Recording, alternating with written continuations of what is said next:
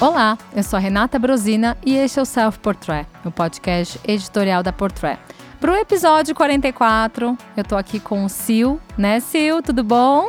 Oi, Rê, gravando à distância é, dessa vez, nós né? Estamos à distância, final de ano, e a gente se encontrou, né, dessa forma para gravar, para fazer uma retrospectiva de 2021, que foi um ano cheio, né, Sil? Nossa, aconteceu muita coisa, uma retrospectiva recheada. É, foi muito bem pincelada, o que, que merecia destaque.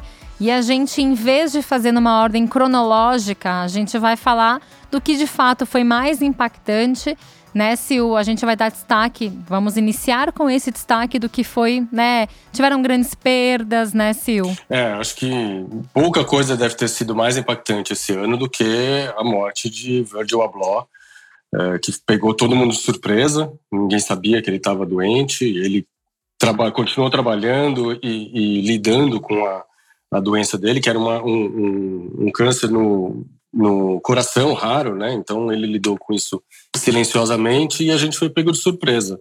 Acho que pouca coisa deve ter sido mais impactante do que a morte dele esse ano e deixou a moda de luto. Rendeu uma bela homenagem da Louis Vuitton com um desfile logo depois da morte dele em Miami, né? E, e enfim, foi o assunto deste final de ano. É, claro, é muito triste, né? Um diretor criativo tão querido e com tantas promessas, né, para um mercado que precisa muito de transformações, né, Sil?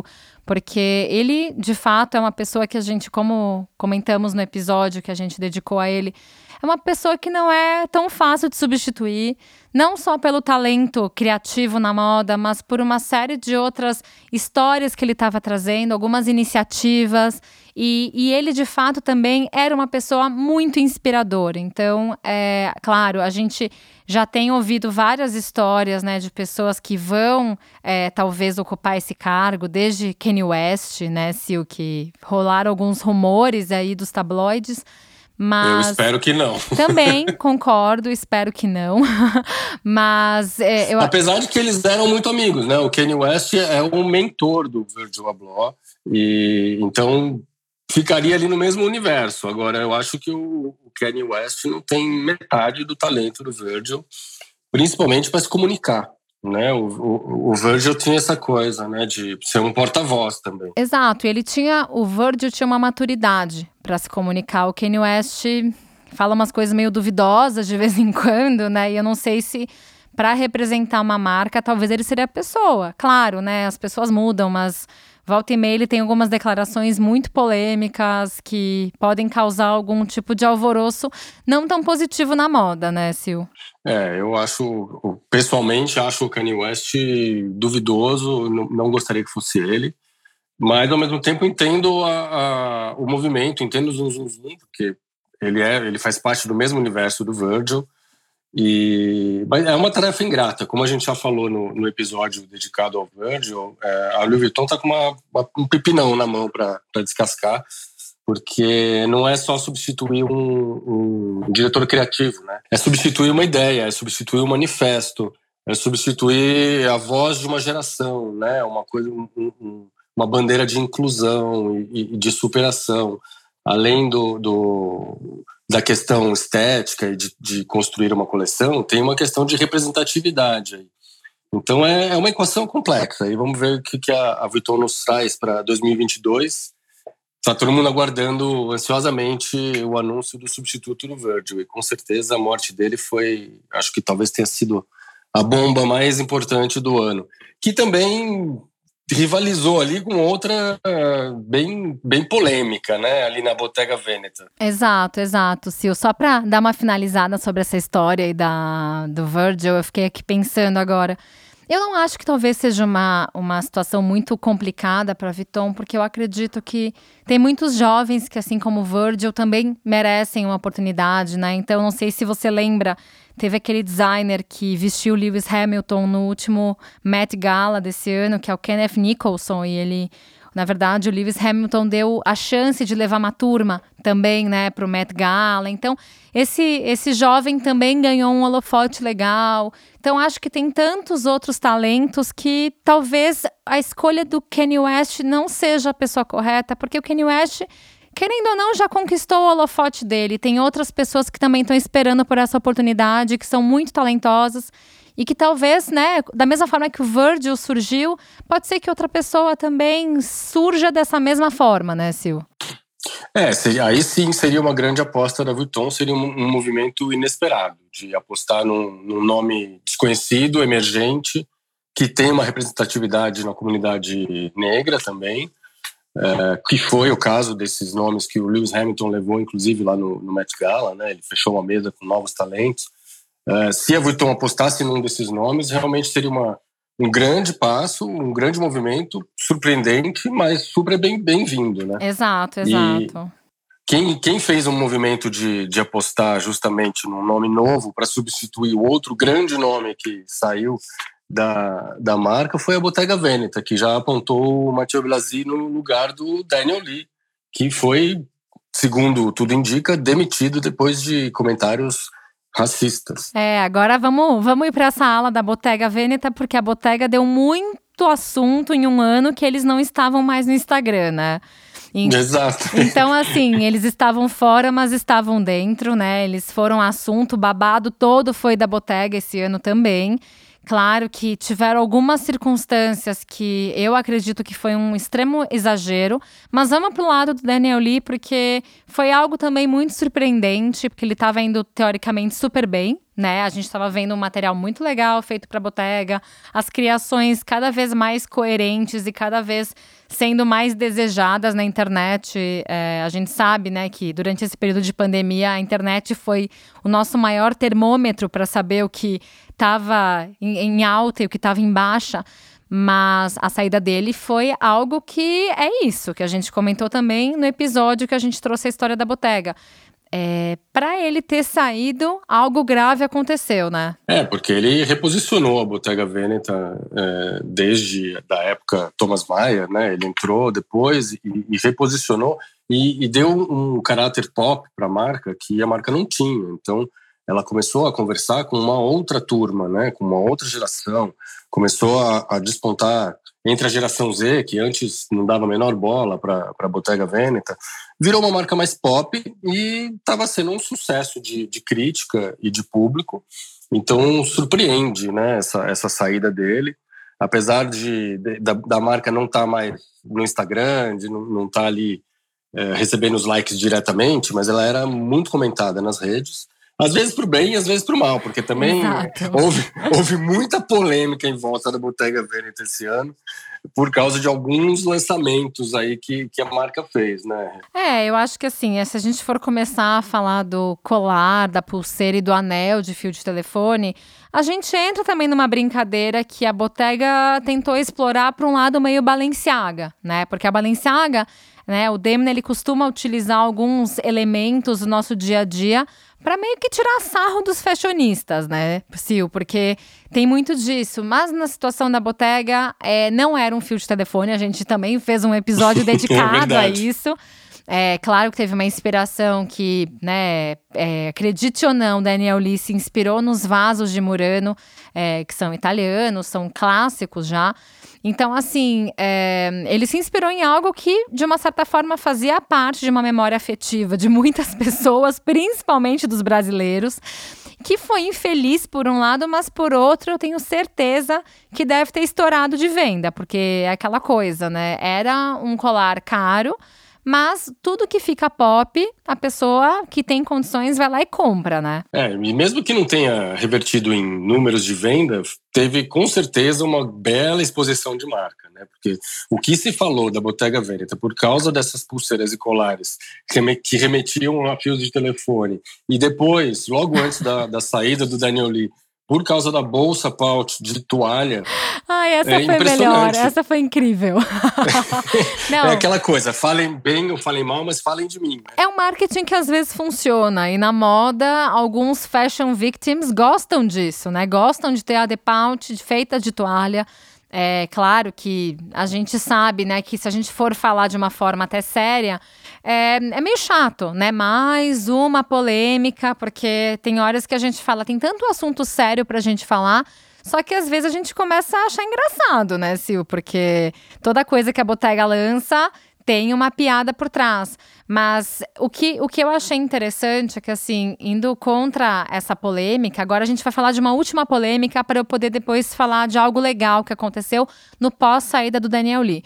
Mas é, outro, um ponto negativo que teve esse ano da Botega foi o desfile em Berlim, né? Que eles fizeram Sim, durante a pandemia. pandemia. É. Foi quando estava alto, né? ta- na verdade, estava alta a taxa de contaminação lá em Berlim, na Alemanha inteira estava rolando uma onda alta e apareceram muitas pessoas, uma aglomeração grande e pessoas sem máscaras, né?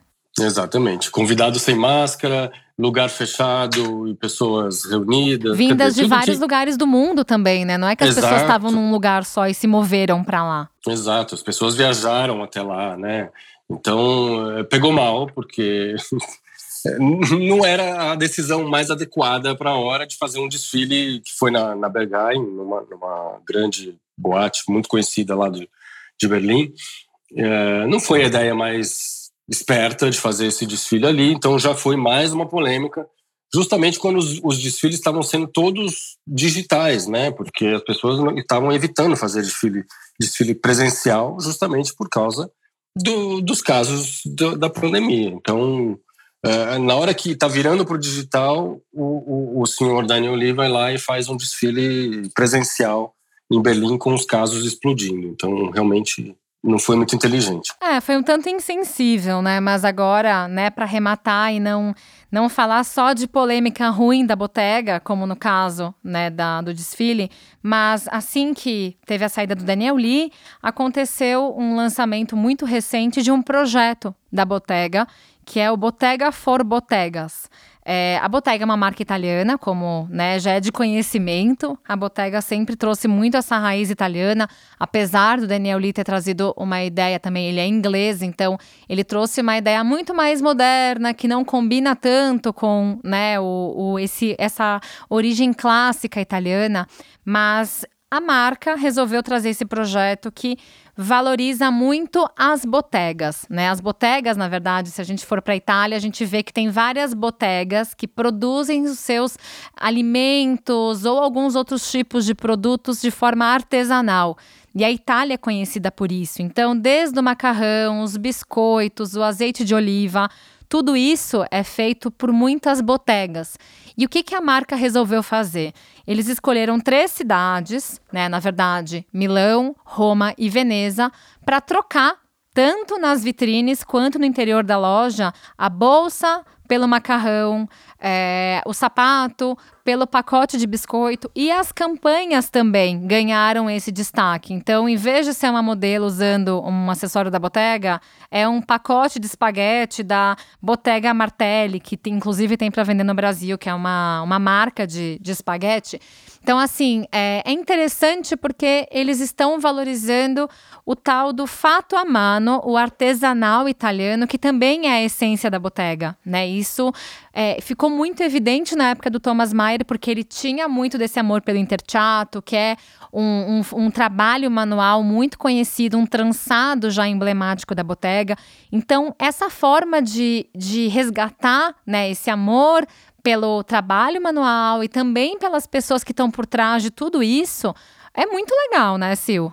É, é uma forma de valorizar o artesanal que não existe só na moda, né? A prova está aí que o artesanal italiano se estende para outros outros segmentos e é muito bacana essa intersecção que a, que a Bottega está fazendo recentemente. Exato, exato. Agora, Sil, qual é o próximo grande destaque do ano? Eu acho que esse ano foi a- o ano da consolidação do, do vídeo como alternativa aos desfiles presenciais. Né? A gente estava falando aí justamente da Bottega Veneta, que fez um desfile presencial em, em pleno boom dos desfiles digitais, quando as pessoas optaram pelo digital por causa das restrições pandêmicas. Né? Eh, eu acho que esse ano consolidou-se, as pessoas se acostumaram a assistir os, os desfiles pela tela do celular ou do computador. Teve desfiles cada vez mais criativos, né? As pessoas começaram, as marcas começaram a, a encontrar ótimas soluções de, de vídeos digitais. E com o passar do tempo e com, com a, a, calmaria um pouco maior na, na pandemia, começaram a voltar aos presenciais. Então, a última temporada é, internacional a gente já teve bastante desfile presencial, né? Uh, entre os vídeos, eu me lembro aqui de um destaque, acho que foi, acho que todo mundo deve ter, deve ter visto, que foi a Balenciaga com Simpsons. Acho que foi a coisa mais, mais criativa que apareceu nessa seara de vídeos digitais. Teve vídeos bonitos, né? Bem, muito bem feitos, os da Celine, os da Saint foram lindos, né? Que foram pegaram uh, paisagens históricas da França e, e, e, botaram botaram na tela com vídeos muito bem editados, né, em castelos, tal. Teve alguns destaques nesse sentido, mas acho que se tivesse que citar um vídeo uh, icônico desse ano, deve ter sido o Balenciaga com Simpsons. É, eu também voto nele porque foi muito além de mais uma coleção, né? Foi muito mais pelo formato, foi por uma forma marcante e que também trouxe uma certa né, aproximação com o próprio público, porque quando a gente viu é, toda a história desse, desse cinema dos Simpsons que é, foi anunciado, a gente viu alguns convidados chegando vestidos de Balenciaga e a gente ficou na dúvida: peraí, eles estão vestidos com a nova coleção ou eles estão fazendo um fitting de coleções antigas? E aí a gente assistiu né, o, o filme e a gente fala, tá, mas e essas peças? Essas peças eu já conheço, né? Então, assim, é muito curioso, mas ao mesmo tempo é uma sacada genial da Balenciaga de fazer isso, né? É, eles alcançaram muito mais gente com essa, com essa ideia com, de botar os Simpsons na história, né? Porque saíram só do, do mundinho da moda e foram parar em veículos mainstream, quer dizer, eles tiveram uma repercussão muito maior. Então foi uma, uma boa sacada. Exato. Teve um outro destaque esse ano, Sil, que foi, né, na verdade, o grande, a, o grande começo do Kim Jones na Fendi. Né, que foi no início Verdade. do ano, com alta costura, que eu lembro que a gente discutiu e a gente falou que estava meio duvidoso. Aí depois veio a primeira coleção de fato de ready to wear para ele na Fendi, que foi de inverno 2021 que ele trouxe algo um pouco mais com a cara da Fendi. E para mim, depois ele meio que desabou. Não desabou, Sil? É, eu acho que o, o, Kim Jones ainda tá meio perdido ali na, na Fendi. O, o, que, o, tanto que ele vai bem no masculino da Dior, ele tá derrapando na, no feminino da Fendi. Exato. Ainda, né? Também vamos ver acho. se ele... Não é? Eu acho que... Vamos ver se ele se recupera, mas é, este ano, colocando na retrospectiva, ainda não, não chegou lá. Teve, por falar em Fendi e Kim Jones, teve uh, uma das, das, dos destaques, né, além da estreia do Kim, foi a parceria com a Versace, né, a famosa Fendate, a coleção de, de, de como, como a gente chama? A gente usa a Gucci e a Balenciaga fizeram a coleção deles, chamaram de, de Hacker Project, Exato. né, foi um hacker, não era uma colaboração, era um hackeamento. Exato. Então a gente pode aplicar a mesma ideia na Fendi e na Versace também. É, a única diferença é que Fendi e Versace não fazem parte do mesmo grupo, mas que tem Exato. essa mesma essa mesma ideia da marca italiana, né? A Versace com aquele lado mais glamouroso, é, a Fendi com aquele olhar, né, mais não vou dizer tradicional, mas um tantito mais clássico na mão dele, porque na época do Karl Lagerfeld era algo muito mais desejável, algo muito mais pop e mais jovem. E eu tenho Verdade. achado meio encaretada a Fendi ultimamente, mas Vamos esperar 2022. Eu acho que é, os resultados desse ano também vão apresentar o que, que de fato é, foi esse ano para a Fendi. Mas voltando para a história da Fendate, eu confesso que de todas as coleções da Fendi, essa foi a minha preferida, viu, Sil? é, e ela, e ela foi mais marcante justamente por isso, né? Porque foi a união de, de duas marcas que são de grupos diferentes. E, e que é uma coisa inédita. Então, Exato. realmente foi por isso que ela, ela, ela marcou o ano nesse nessa seara das colaborações que virou uma coisa muito comum de uma certa forma essa foi uma colaboração muito fora do comum. Então acho que ela merece um destaque aí na, na, nossa retrospectiva. Mas mais destaque que a Hacker Project que você mencionou, eu confesso que é. não teve, porque ela foi de fato a mais inesperada, né? Antes é, de aparecer. Essa fez barulho. Essa fez porque a gente estava acostumado a ver colaborações entre marcas de diferentes segmentos. Claro que é esperado que um grupo, em, em alguma situação, né, conecte suas próprias marcas, mas nesse caso eram duas marcas de moda tradicionais que né, o Alessandro Michele e o Demna Vasalha se conectaram para criar uma coleção para Gucci e uma coleção para Balenciaga, né? Porque elas foram apresentadas em dois momentos. Mas foi muito interessante porque foi também um ano de comemoração muito forte para a Gucci, né, Sil? É, a Gucci esse ano esteve nos holofotes, né? Além dessa parceria incrível aí com a Balenciaga, que deu o que falar, porque teve uma máquina de marketing muito forte por trás também, né? E, e, e criou desejo instantâneo. As peças, as peças dessa parceria viraram item de colecionador. A Gucci teve, bom, é, é o ano do centenário da Gucci, né? Então é, falou-se bastante de Gucci, teve muito projeto da Gucci, teve as pop-ups ao, ao, redor do mundo, teve uma em São Paulo, no, no, ali em Genópolis, e teve o filme House of Gucci, que mesmo que não tenha a marca diretamente envolvida, gerou um buzz aí em torno da marca, de uma certa forma muito bem-vindo. É aquela, aquela velha história que a gente estava falando ali do, da Bottega Veneta. Fale bem ou fale mal, mas falem de mim. Só quem não gostou é... foi a família Gucci, que não tem nada mais Exato. que ver com a marca, mas parece que. É, e é um período que não tem muito a ver com o período atual da marca. Né? Então rolou uma, um certo distanciamento da, da Gucci do filme, assim, eles não quiseram se envolver muito, porque justamente porque é um período meio de escândalos, assim, que é compreensível que a marca queira se afastar, e não tem muito a ver com o que o Michele faz hoje. Então, rolou um distanciamento. É, exato, mas deu muita polêmica. Isso porque é, a história toda é por conta de um ano também de 100 anos de Gucci, né, Sil? Isso Exato. foi, na verdade, não é todos os dias que uma marca comemora 100 anos, vale lembrar isso. E também 2021 foi um ano de inúmeras celebrações. No caso, 100 anos da Gucci, 100 anos do Chanel número 5, que foi o perfume criado pela Gabrielle Chanel em 1921 é, e que né, é emblemático por uma série de questões e foi o perfume da Marilyn Monroe que né, ficou super conhecido por ela usar cinco gotinhas antes de dormir. É, também foi o ano de comemoração de 200 anos do senhor Louis Vuitton. Se ele estivesse vivo, ele comemoraria 200 anos e a marca fez um projeto porque o que, que acontece? A, o grande statement, né, o grande destaque da Vuitton na história não é a bolsa, é o trunk. Então, o que, que a marca fez? Eles fizeram um projeto que eles entregaram para 200, 200 artistas e dentro desses artistas, a gente não está falando de artista, artista plástico só.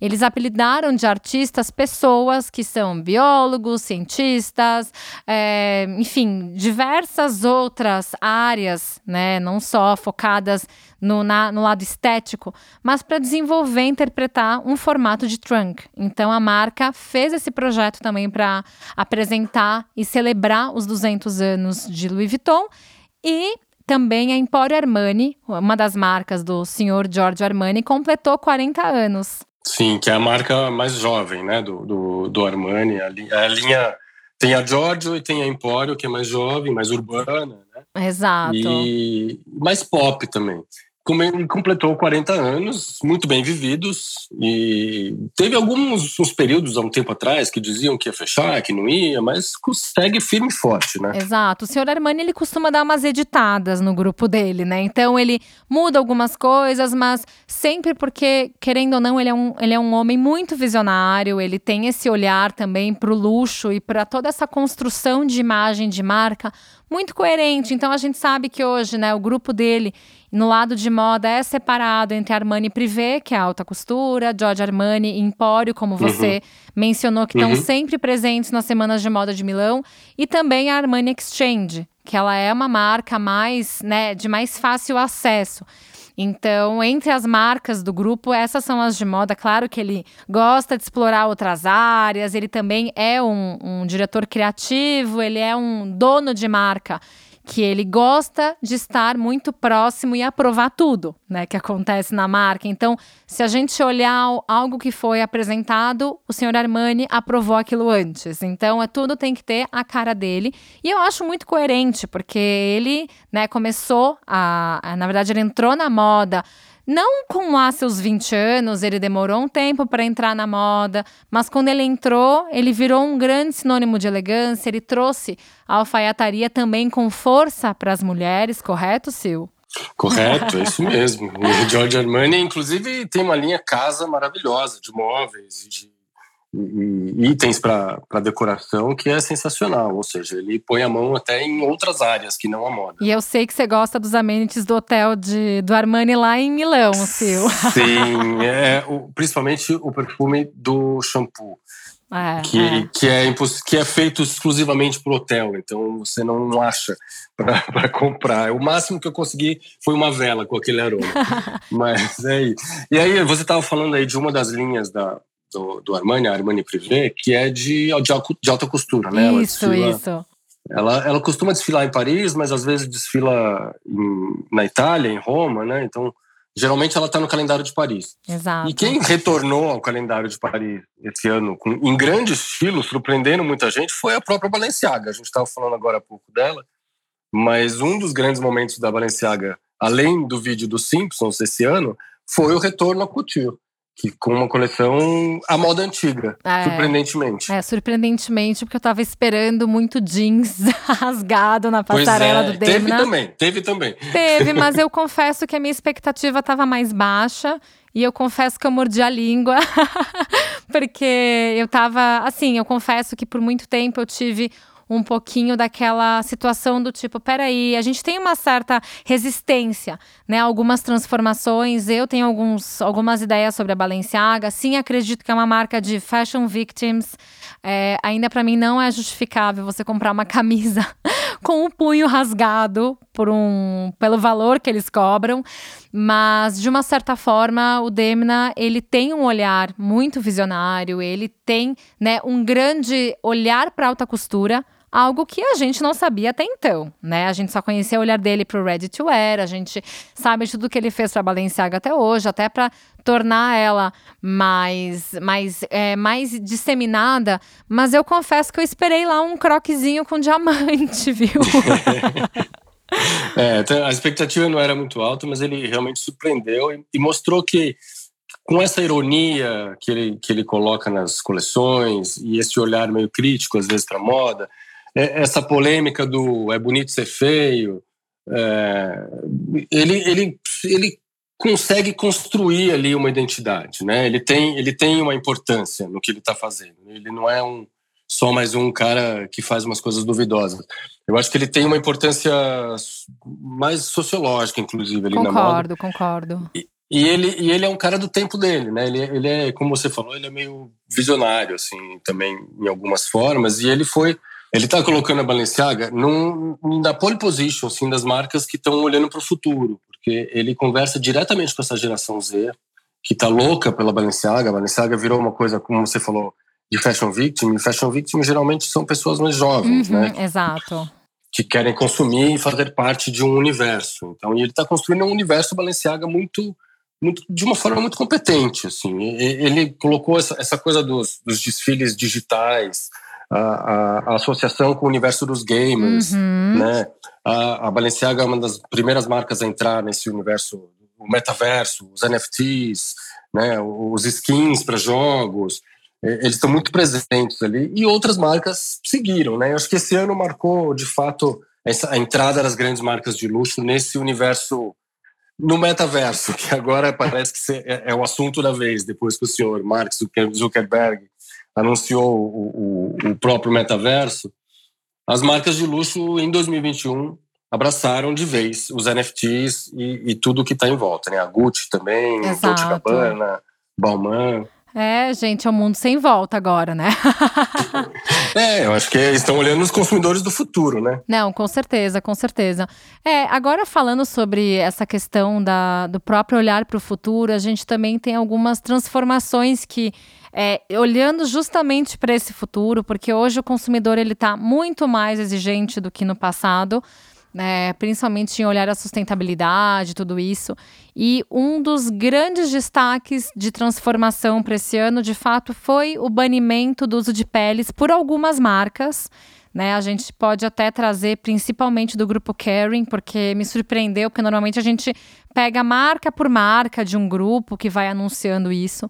E quando saiu esse, essa, essa, essa declaração de que o grupo inteiro, que tem Laurent, Bottega, Balenciaga e Gucci, a partir do ano que vem não vai mais ter produção com uso de pele, é algo que é transformador, né? É importante isso, é um questionamento que já vinha sido feito por muito tempo, né, no mercado de luxo, que sim, a gente tem que entender quais tipos de materiais a gente tem de alternativa, o que pode ser produzido sem afetar os animais. Também, né, o George Armani anunciou recentemente que não vai mais usar angorá, né? Ele, na verdade, desde 2016 não vem usando mais pele, mas tem muitos outros materiais que, de alguma certa forma, afetam os animais, e é importante ver que as marcas estão procurando alternativas e que, de fato, o consumidor vai poder continuar usando materiais tão bons quanto, né? Em questão de qualidade, em questão de design também, e até por questão de toque, né? Quando a gente toca num, num material, a gente sabe que ele tem uma boa qualidade, né? É isso. Esse ano acho que marcou essa a questão da sustentabilidade, da responsabilidade ambiental como prioridade, né, nas marcas de luxo, que estão continuam sendo cobradas pela, pelo mercado e pela sociedade e, enfim, pela, pelos órgãos responsáveis, pelas ONGs.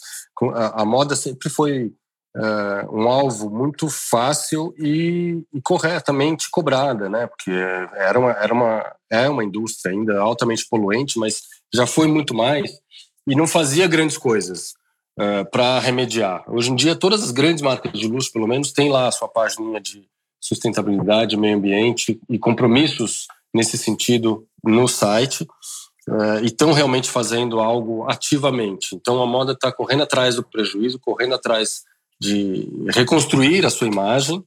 Uh, então, pelo menos as grandes marcas de luxo, que são as mais cobradas, sempre, né? Porque cobram caro nos produtos e, e, e às vezes as pessoas acham que é futilidade e, e ao mesmo tempo tem essa questão de, de ser nocivo ao meio ambiente. Então, as marcas de luxo estão fazendo a sua parte.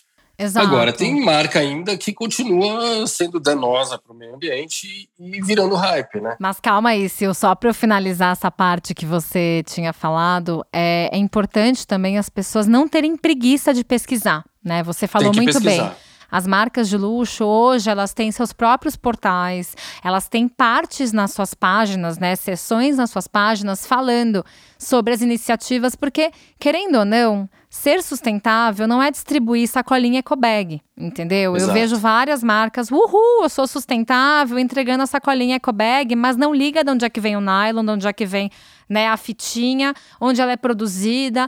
Eu acho que isso é importante, porque a gente né, vem acompanhando várias polêmicas que rolam por aí, e sempre as marcas de luxo são alvos, e eu digo que desde criança eu ouço que a Louis Vuitton é a maior poluidora do mundo de, né, da natureza, mas ao mesmo tempo uhum. é importante você ir atrás, antes de você acusar, antes de você é, escrever um post no Instagram e querer que isso seja disseminado, porque essas marcas, elas são de luxo, elas cobram caro, mas elas são as marcas que têm condições de investir em tecnologia para criar essas alternativas, para criar é, uhum. maquinário. A própria Gucci esse ano lançou Demetra, que é um material que parece couro, mas não é couro. Então, assim, qual é a marca né, da, do pequeno produtor que muitas vezes vai ter chance de desenvolver isso.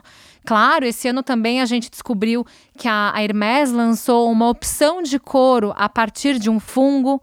Isso aí, a marca tem que ter condições, tem que ter estrutura para investir nisso. Então, assim, é, eu entendo que o mercado de luxo é um grande alvo e ele tem que ser, assim, questionado eventualmente, mas tem que ser questionado a partir de informação, não a partir de achismo, correto?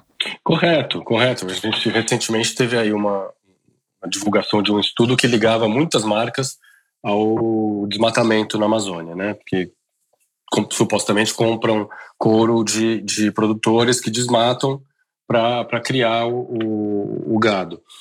E então acho que tem que ser mais aprofundado, tem que ser estudado. Me parece ser um estudo sério. Uh, agora precisa realmente ver quem está fazendo o quê, né? É isso, se informe. Vai na página da, da marca, cobra, pergunta. Tem, tem muita coisa sendo feita que as pessoas não sabem, porque elas não correm atrás da informação. É, porque é... A, a, preguiça do Instagram é muito fácil. Quem tá mais divulgando, quem parece sério, muitas vezes está falando de uma forma que a marca não tem nem chance de mostrar o que está fazendo. Então, assim, a gente veio falando, né? A gente começou falando do Virgil. O Virgil uhum. foi um grande divisor de águas na Vuitton também para esse olhar porque ele reutilizava as coleções anteriores para desenvolver as próximas, para desenvolver as atuais coleções dele. Então, assim, é, isso tem que ser falado, isso a pessoa tem que ter informação. Porque, claro, no passado, as marcas, elas elas acabavam destruindo muitos produtos e tudo mais. Mas hoje, o que eu acho muito incoerente são as pessoas que estão aí condenando as marcas de luxo e usam a hashtag fulana consciente, mas estão usando Shein, né, Sil? Exatamente. A Shein, que a gente estava falando aqui da, da nova geração que está se encantando com Balenciaga e com, com as ações no metaverso das, das, das grandes marcas de luxo, mas elas estão consumindo a Shein loucamente e, e os postando isso como se fosse algo super legal, um hype, né? Olha que a roupinha da Shein que eu comprei, que você, a Shein não tem transparência alguma. A gente está falando aqui justamente que as, as marcas de luxo, e eu, eu acho que não tem santo em nenhum dos lados. Eu também acho. acho. Tem, tem, coisa, tem coisa a ser resolvida de todos os lados, mas a, a, a transparência que as marcas de luxo têm, por exemplo, de, de, de postar ali uh, os relatórios e as ações que eles fazem, assim não tem em nenhum aspecto. E né? ninguém, e ninguém você... questiona, ninguém questiona como é que um vestido chega no Brasil a 20 reais, entendeu? E fica por isso mesmo. É, Aí tá saiu, tudo certo. Saiu, saiu lá o, o, estudo de que a Shein não, não, não abre nada de, de leis trabalhistas, de cadeia produtiva, não abre nada. E fica por isso mesmo. É. E aí quem é que sempre. E aí a Shein fica.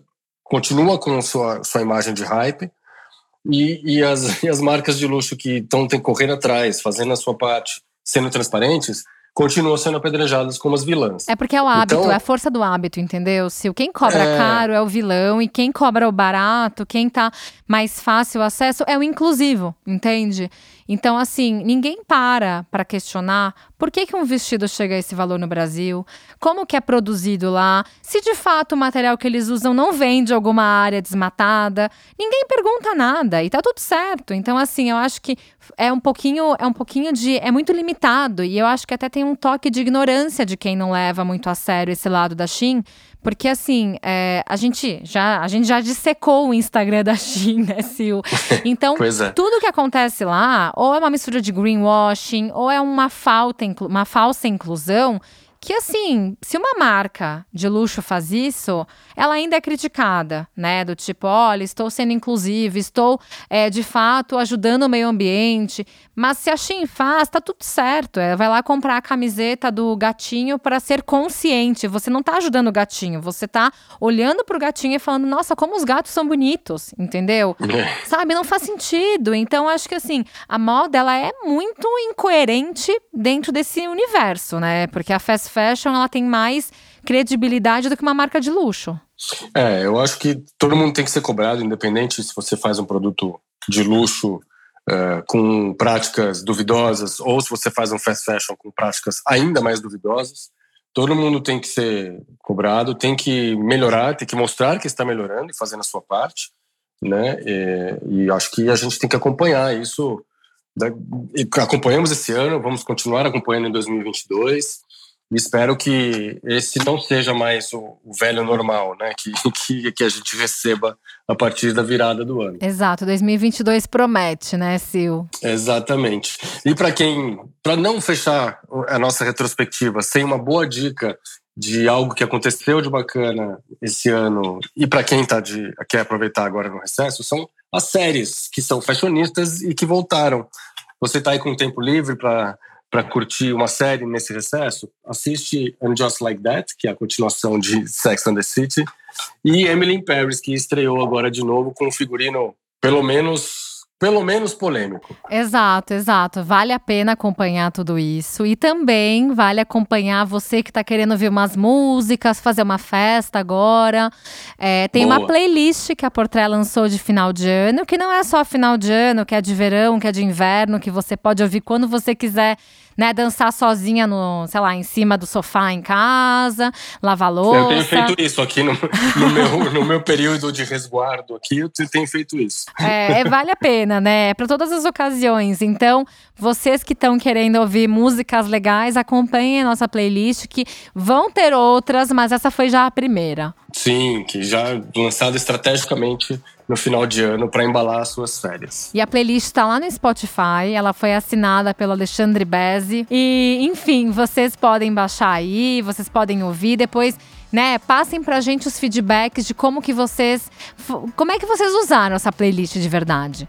Onde vocês ouviram a playlist, né? Exato. Que, que, que momento essa playlist embalou neste final de ano. Exato. Bom, obrigada, Sil. Foi uma delícia essa retrospectiva. Foi mais Obrigado, animada que do ano passado, né? Porque do ano passado foi, teve... foi, meio, é. meio, me, meio para baixo, aconteceu muita coisa não tão positiva, mas esse ano já teve uma, muda uma mudança. Ano que vem esperamos que seja melhor. Que venha um 2022 cheio de coisa animada pra gente falar né? no final do ano depois, né? Com certeza, Sil. Bom, obrigada, Sil. Obrigado, Rê. Feliz ano novo para todos. Nos vemos em 2022. É isso aí, gente. Bom fim de ano e até lá, viu?